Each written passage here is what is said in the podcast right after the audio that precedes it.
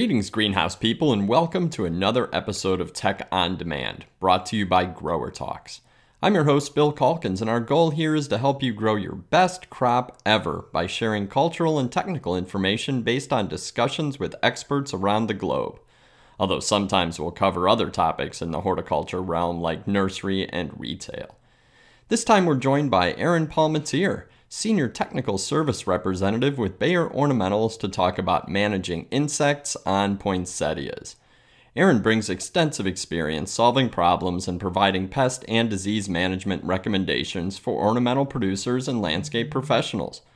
Aaron's a former ornamental specialist at the University of Florida and received his doctorate in plant pathology from Auburn University and his master's and bachelor's degrees in plant and soil science from Southern Illinois University in Carbondale. You'll want to stick around to the end of this podcast to learn more about a new resource from Bayer, a Spanish language pest ID guide that promises to be a must have at all greenhouses. Okay, let's get going. Insects and poinsettias.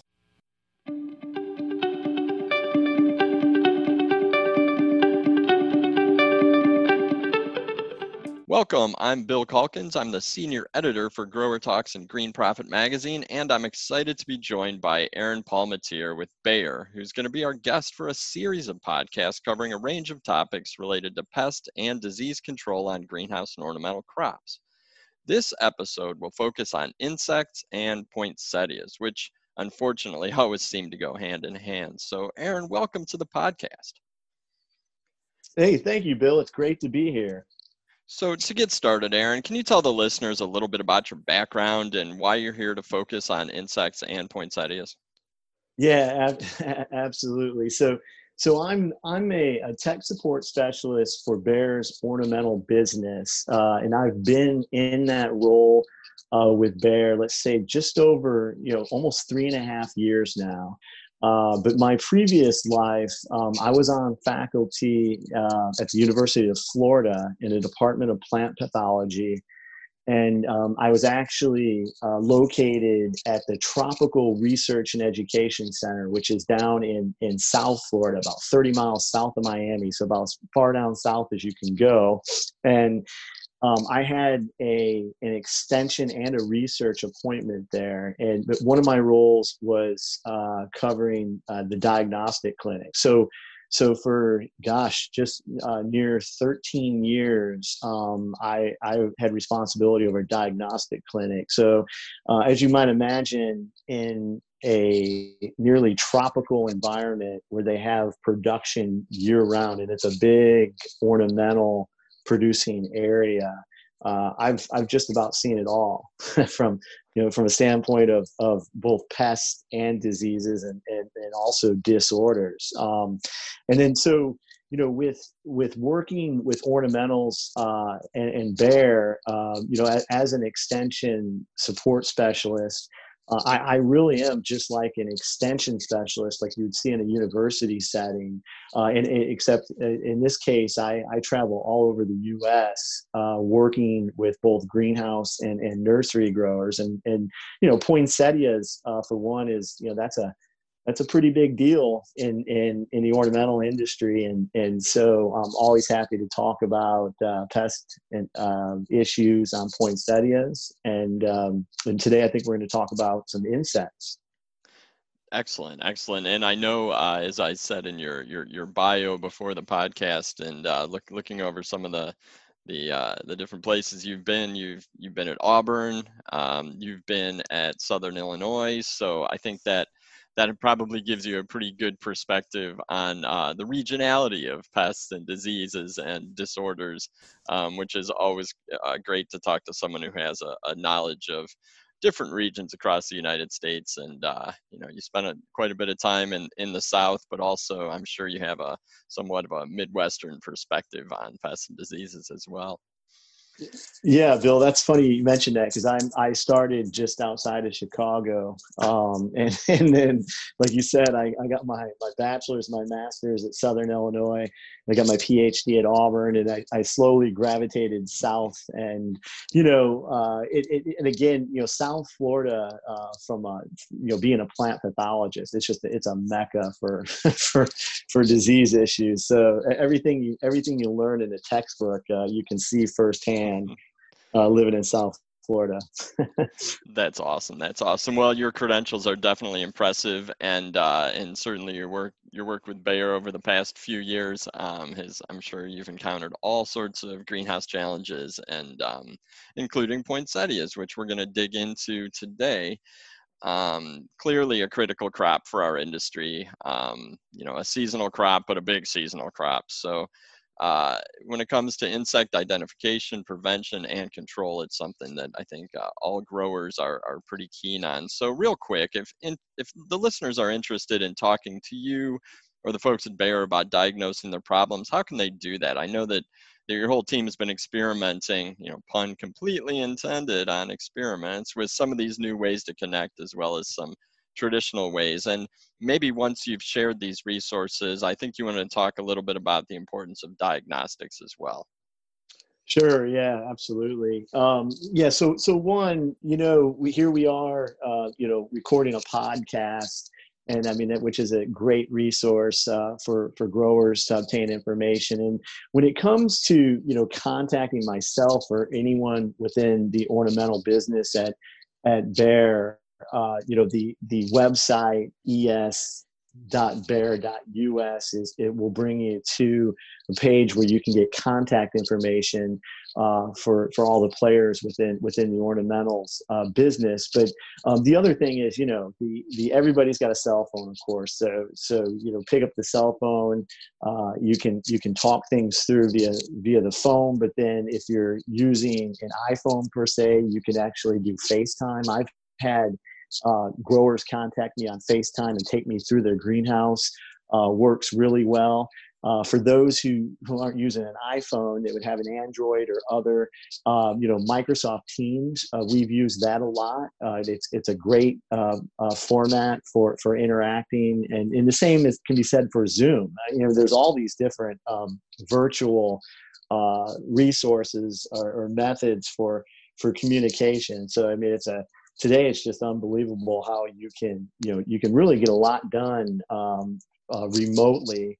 And so all great tools um, and and I'm, i make myself readily available. Um, you know so so don't hesitate to to reach out with uh, you know texting or shooting emails with photos or we can eventually evolve into a, a virtual uh, conversation or um, or meeting, if you will. And then you know the other thing you mentioned, Bill, is uh, diagnostics or um, you know one of the things and even even talking about insects or let's just step back and, and talk about poinsettia production and the importance of of knowing what you're dealing with you know i, I tell people all the time uh, you can talk to plants but they they don't talk back you know, you know, some growers will tell you the plants talk to them, and I understand that if they've been they've been in the business a long time because they they they know they, they know these plants uh, inside out. Um, but but the you know you're dealing with a silent patient, and so you know it's really important um, when it comes to the big picture in, in managing or even implementing an integrated pest management program. You know the uh, identifying the problem is definitely the the first step uh, because you you want you, you want to make informed decisions. You just don't want to shoot from the hip.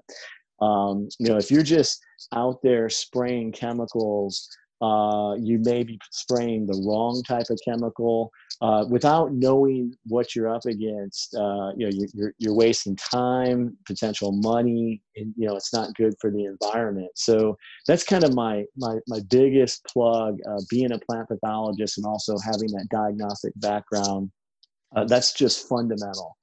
Identify what's going on um, and you know there's there's a lot of resources out there to assist with that process i mean I, am just one of, of many uh, but you know you've got your university extension uh, contacts. You've you've got the the industry contacts. So you know a lot of the a lot of the, the larger companies uh, such as Bayer, have a lot of resources in house that that would be made available to you.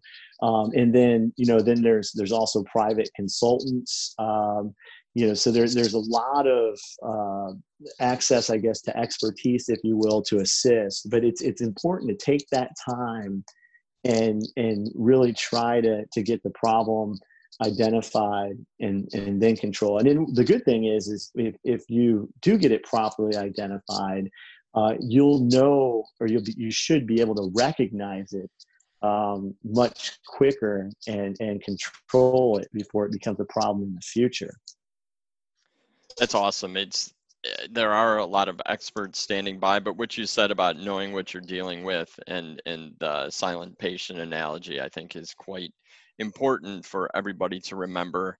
Um, you've got experts standing by at Bayer and at the universities, and so don't uh, don't be afraid to reach out and ask for help.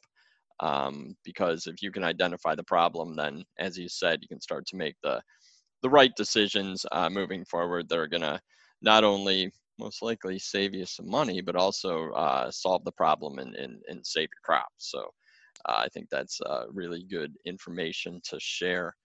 Um, what are what are some of the main challenges uh, that that U.S. growers face with poinsettia production? Since we're going to dive right into the topic at hand, and I think it's important, as we mentioned a little bit earlier, the regionally specific concerns and sort of understanding your crop in in your own setting um, and maybe touch on insects, but feel free to broaden the scope as you see fit. We're going to really spend a lot of time uh, this episode talking about insects. So, um, sure. Talk sure. a little bit about what uh, what some of the main challenges these growers are facing with poinsettias.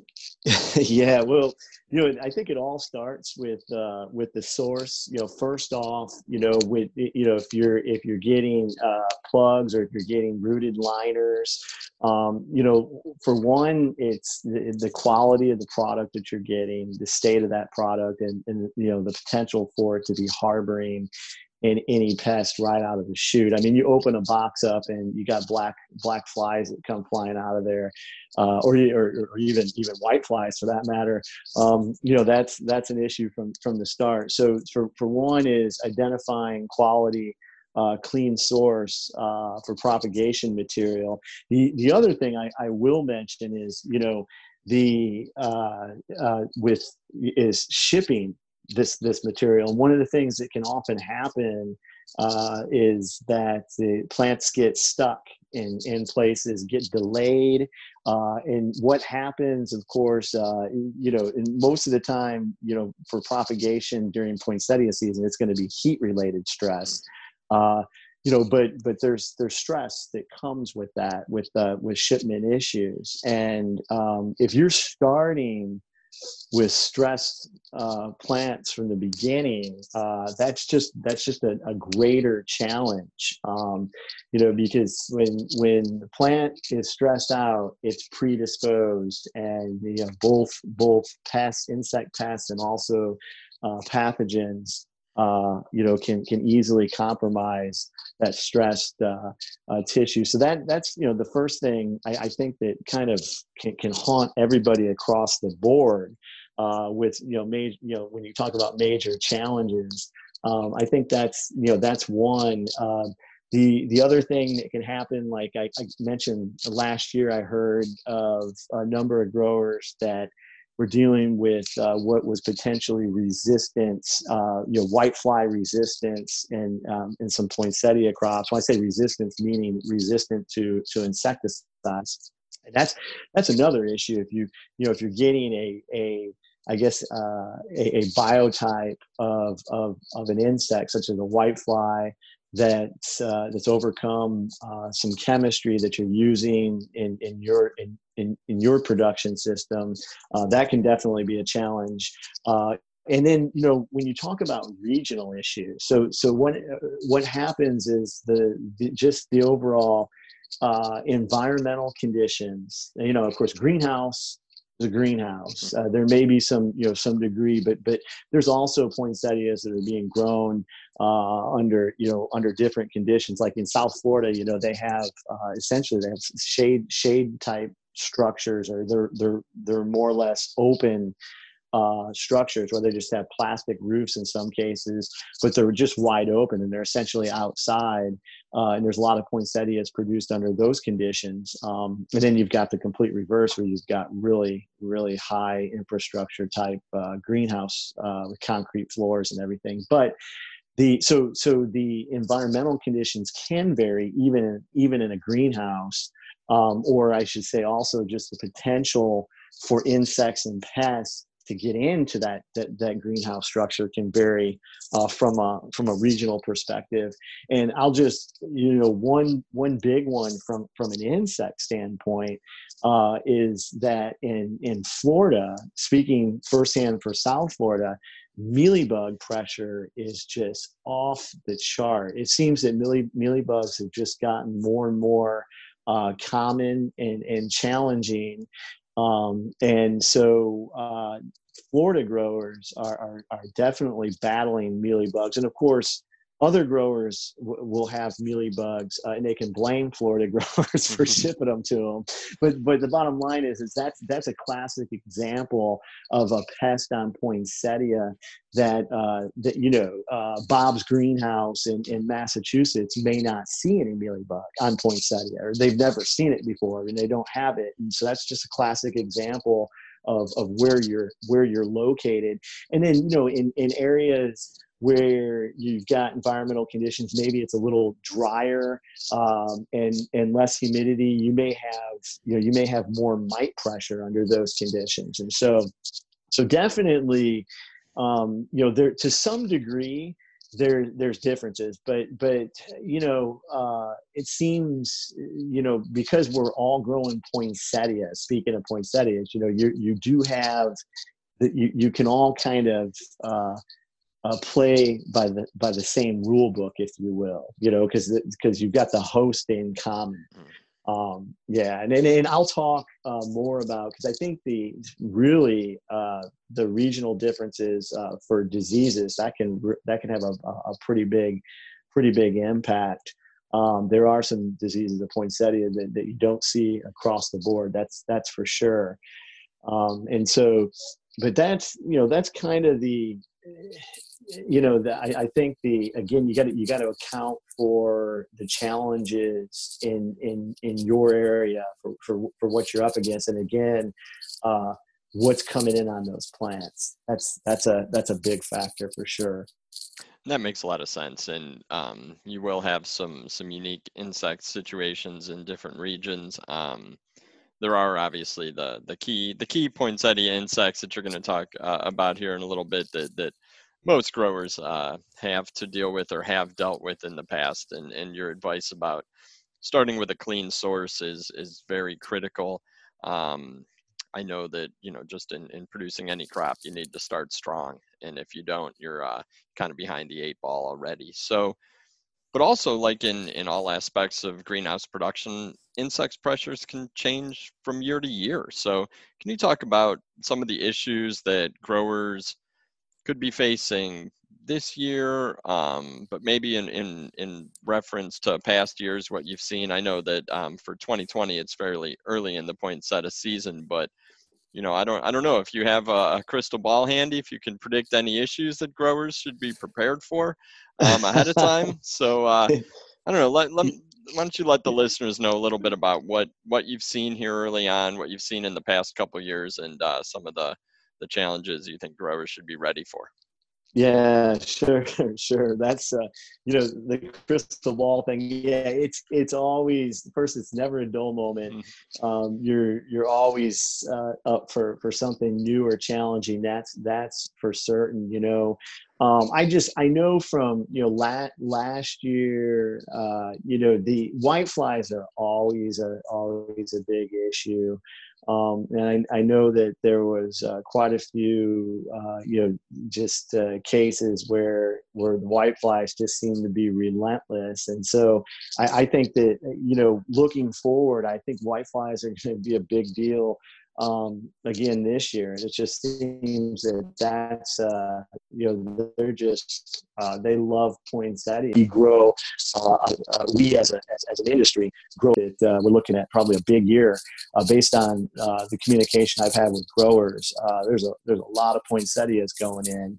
Um, the you know the again I, I I mentioned the you know stress due to shipping and we're we're seeing that right out of the chute this year. Uh, you know, hearing about um, you know issues uh, with with deliveries being delayed and and that's a that's a big problem um, you know you you get plants sitting uh, they're you know they're they're getting stressed out especially with with the heat stress and and you know so so one of the things of course if they're they're wet and they're hot that's a that's just uh, man that's a great recipe for some disease issues.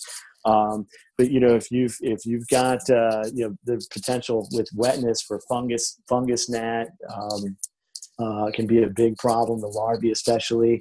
And so you know the again the the, stress um, associated uh, with with the shipping um, i think you know that's something that's kind of haunting us off out of the chute.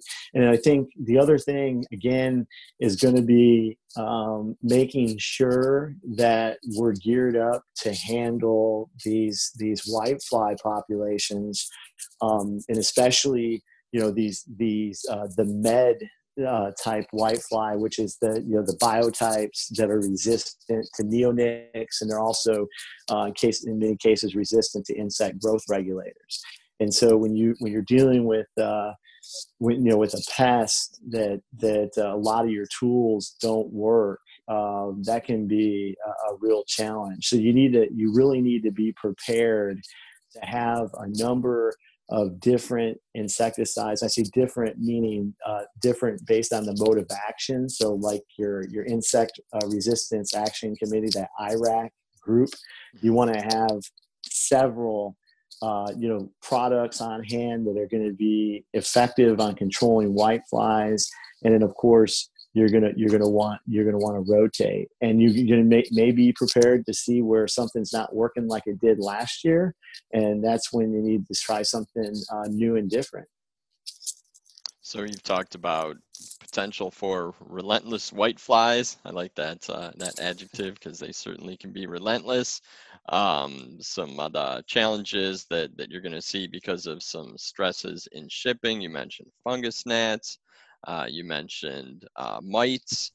Um, and then you talked a little bit about the importance of uh, understanding your rotation and the modes of action of the different chemicals. I think that those are all uh, very critical. Um, I don't know if uh, if you want to go into any more detail on those, or if you want to start talking about solutions, because really, you know, once you've identified the problem, once you've you know you've scouted and found these insects, uh, pests in your greenhouse. Um, I know that uh, uh, Bayer has some has some solutions uh, in the toolbox to help help growers uh, uh, get over these problems and keep those crops growing strong. So I don't know if you wanted to go into any more detail on the insects, or if you want to shift over to some of the solutions and how growers can start employing these different chemicals in their greenhouses in rotation. Yeah. Yeah, I think uh, the only the only other thing I'll, I'll mention about about insects because I, I, I you know, see this from time to time is you know you like you just uh, I think repeated I've mentioned you know the, the fungus gnats the shore flies uh, issues in propagation with you know excessive wetness. I mean, everybody's had their their fair their fair share with with fungus gnats and and and shore flies. And and but the the other one uh, that I've seen that can come in, it's it's not really you know well documented. Or I should say well documented. It's just not one of the the scream out like white flies scream out when you're talking about poinsettias. But thrips thrips can def- be a definite issue. I mean, you know, thrips of course are I mean, they're they're just uh, everybody talks about thrips, but but on poinsettia, um, you you can get thrips uh, problems, and, and a lot of times they're coming off of those the you know other bedding plants or, or the uh, you know your your mum crop especially.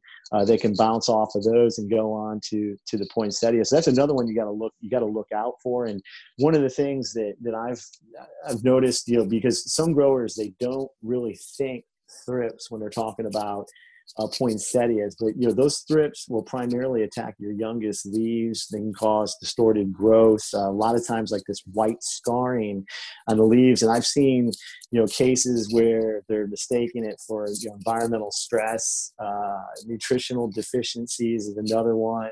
Um, and and you know just because they're not on not not looking for for thrips. So definitely uh, you know, if you're growing, uh, especially if you've got uh, crops, um, you know, like like uh, some, you know, some of the, of course, you know, the uh, mums in particular, you know, they're they're going to attract thrips, and then the thrips are going to move on and, and potentially uh, cause problems on the poinsettia. But but that's uh, you know that's another one in, in, in, addition to the to the mites um, that uh, you know can can definitely uh, cause problems. But when it when it comes to solutions, uh, Bill, uh, one of the big things, of course, is the uh, you know the a lot of the growers, especially those that are growing for the big box stores, um, over over the past couple of years have been really limited uh, with not being able to use neonicotinoids. Um, and that's that's been a challenge and and one of the things that's uh, you know, I'm, I'm happy to, I guess, be the messenger on behalf of is that, you know, we've got um, three uh, insecticide solutions uh, for poinsettias that, that are non uh, neonicotinoids. And uh, uh, more, more important, I shouldn't really say more importantly, but, but I guess it's a, a really strong care, uh, um, quality or benefit.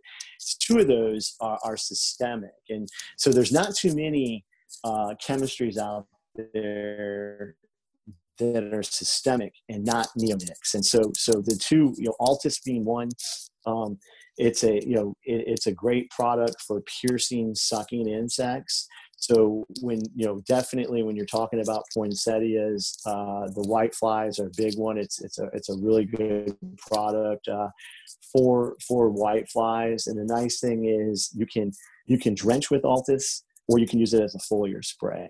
Um, and so uh, that's that's always a, a, nice thing. We've we've we've screened it on um, tons of poinsettia varieties uh, in color. Uh, have not had any issues uh, from a plant safety standpoint.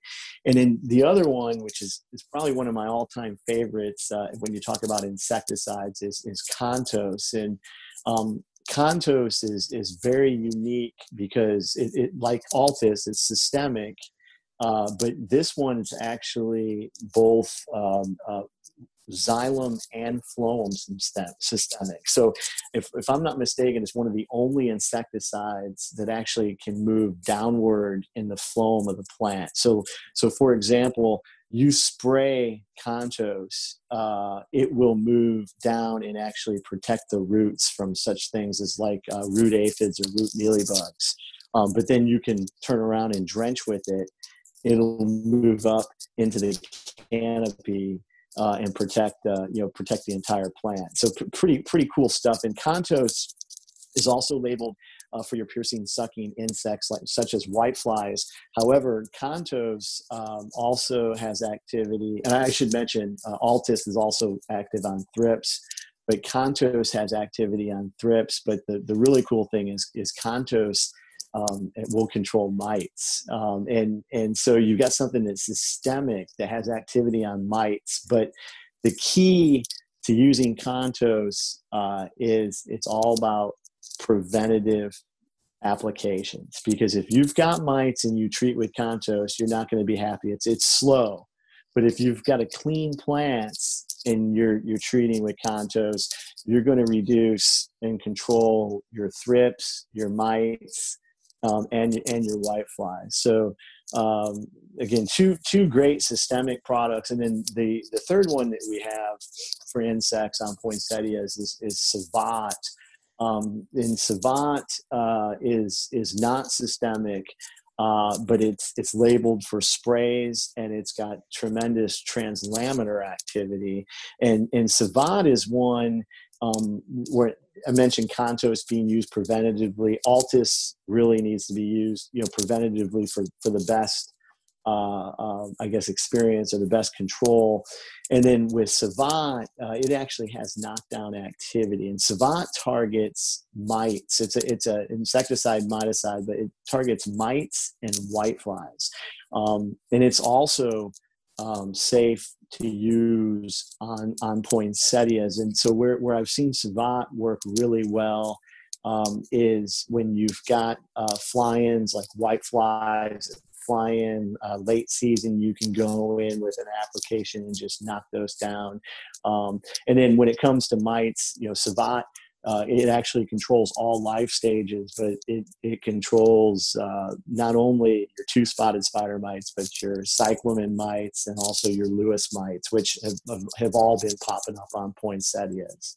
So yeah, so we we've got some some really uh, I think some some excellent solutions uh, that that growers can use, and and I can um, I'd be happy to uh, you know talk more about how how best to, to fit those into uh, into a uh, a pest management uh, program. But we we actually have resources on the website that can show growers how to to best use those products in in poinsettia production.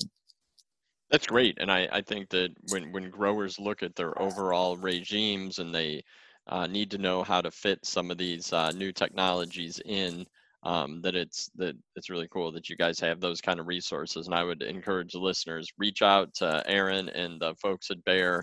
Um, they will help you uh, develop the the most effective rotation using uh, the products that that you have and uh, and knowing the the crops that you're that you're working on. And to me, this is exciting because I love the new technology in our industry, and I think this, you know, fits fits right in. You've got uh, systemic options, you've got translaminar options, um, you've got preventative options and treatments uh, for when when you see the problem, you know, right in front of you. So um, definitely a big shout out to Bayer for uh, coming coming to the table with some non uh, neonic solutions because uh, I know a lot of growers have that on their minds. So um, I really do uh, appreciate all this information. Thank you so much for all the time that that you took walking us through the challenges that growers are seeing um, and especially the solutions. Do you have anything to add before we close here, Aaron?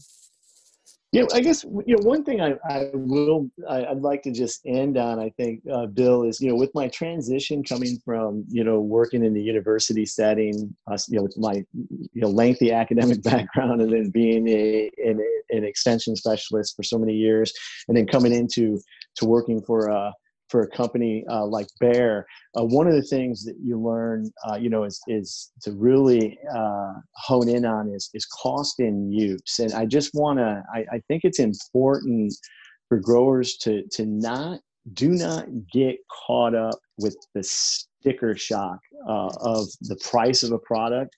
Look at you know the value that it brings to your operation. So you know if you if you do the math and you figure out you know you know what rates you're going to be using at how frequently you're going to be applying it but then also of course the the efficacy that it brings and the control that it brings. It, you know it's it's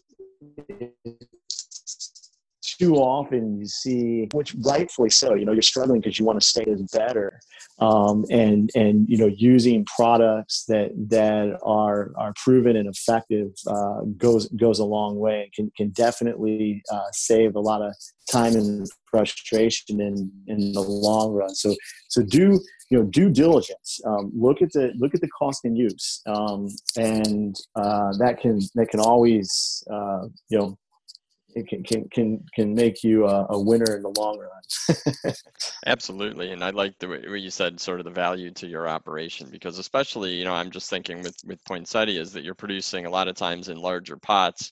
Um, the cost that you're going to put in as a preventative and to treat the, the the young plants or or you know sort of transplanted plants in production um, is going to uh, far uh, outweigh any cost of uh, dump that you're going to have at the end on a on a crop that's not saleable, or you know the worst would be retail shrink. So um, absolutely, and everybody, yep. you know, point poinsettias are a, are an aesthetic crop, and uh, last thing you want to do is see uh, see finished product being dumped. So it's probably makes a lot of sense to put uh, some of the cost in early on to uh, to to ensure that crop stays high quality and uh, sells. You know, it, it goes through at retail. So absolutely, um, yep. Yeah, so I really appreciate you sharing all these strategies. Um, I know that the listeners appreciate it, especially with uh, an important crop like poinsettias. So until next time, I'm Bill Calkins with Grower Talks and Green Profit. And on behalf of Aaron Palmateer and the folks at Bayer, we definitely want to wish you a successful poinsettia season. Absolutely. Thank you.